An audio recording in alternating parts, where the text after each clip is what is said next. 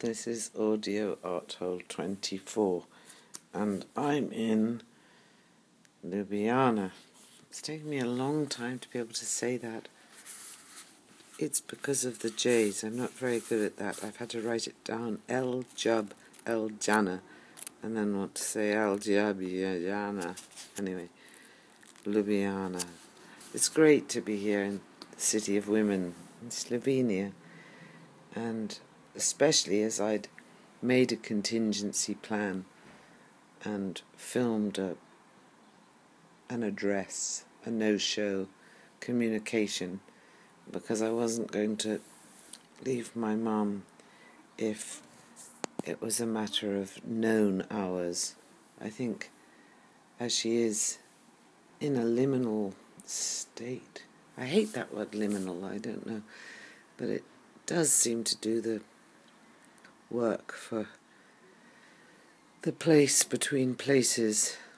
Anyway, she's there, drifting more away with the fairies than any of those ah, scary, tall, hooded, faceless, sickle bearing shades that seem to pop up at this time for Halloween purposes.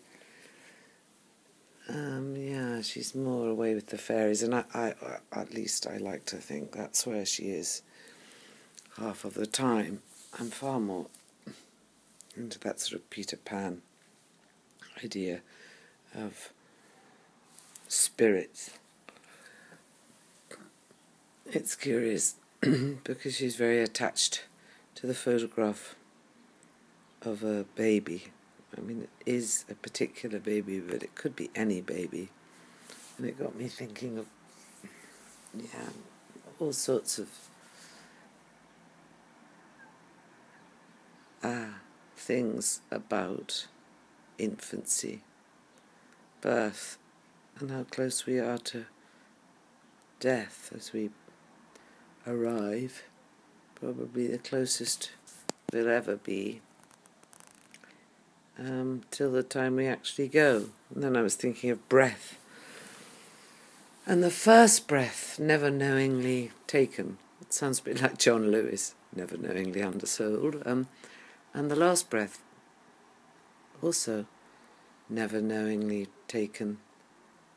And then all that breathing between, and how friends of mine say, just breathe just breathe. And it's easier said than done. I mean, I can do the automatic pilot breathing whatever, but the breathing, the good breathing, and of course, cigarette smoking doesn't really help. I got a horrible carton of duty free, or not even duty free, rather expensive, slightly cheaper cigarettes via Berlin from my friend Zilka Toss. Um, Zilka Toss of the last episode where I was not alone at last. Ah, that was really nice being um, with someone and listening to music. Must do that again. Anyway, she brought these, uh, these packets of cigarettes with the most horrible pictures on both sides. One looks like an asshole, but in fact is a hole in the throat. And uh, others very unpleasant images of lovely looking young people in um, various states. One young woman is contorted by coughing blood into a handkerchief, and another one who's lying naked on a bed in the fetal position is um, in a state of shame after an episode of impotence, I presume, because the, the slogan, the um, suggestion, the warning on the packet says smoking can cause impotence.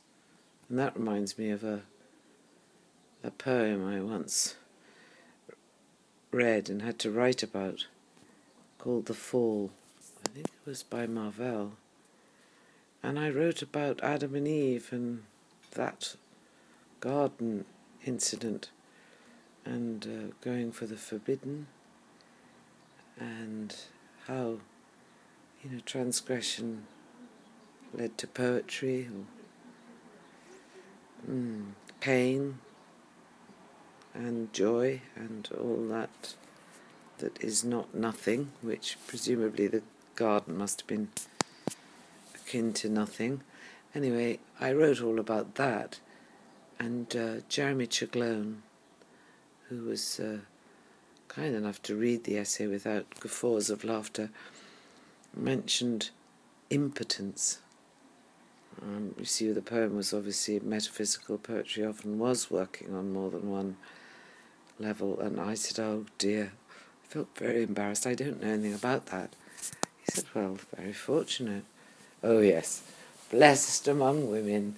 Anyway, here I am in um, Slovenia, Ljubljana. I'm amazed to be here, and especially having given my little performance for camera where I talked about tartan, that very fictitious material, invented really, I think, by Victorians to uh, promote a, an idea of Scottishness that was altogether, yeah, quite, quite a trip into fantastical storytelling or retelling. I think that's probably why it came up so well in punk times. You know, everybody was. oh, not everybody, blah. some of us were able to kind of invent a little bit, and uh, or at least invent a little bit and go out with it. Take that invention that went on behind the bedroom door out into the world. I remember taking my mother's trousers, which had caused me, caused me so much embarrassment through the 60s, her black watch, drain pipes that she used to wear with hush puppies when everyone else was in bell bottoms and flares. I remember taking those off her uh, in the 70s. Of course, this all this tartan talk came to mind because I was packing my um, Scottish, Spanish dress of identity, the Fark Dutton flamenco dress, and uh, some people have asked me if that's a Westwood. Oh no, it's a Farquhar. And uh, and actually talking recently to Tom Paine about his wonderful film. I'm going to remember his. I'm going to remember his name. I'm going to forget its name. I think it's called Andango. Oh no, this is the trouble with streaming, the stream of consciousness oh, if I could be so bold to use that term. Anyway, the streaming. Tom Paine's brilliant film made in the late 70s in um, Edinburgh, well, from Edinburgh, involved two skinheads dressed in tartan samurai warrior sort of outfits. Brilliant.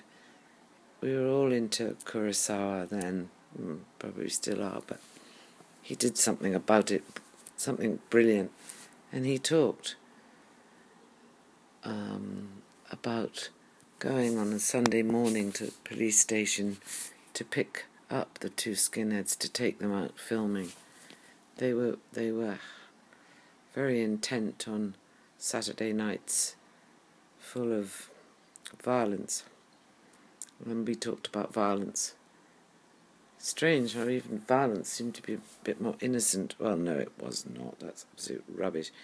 And I can't really edit now because I have to get on with uh, things here in the City of Women. I'm off to, uh, yeah, do my bit. Bye.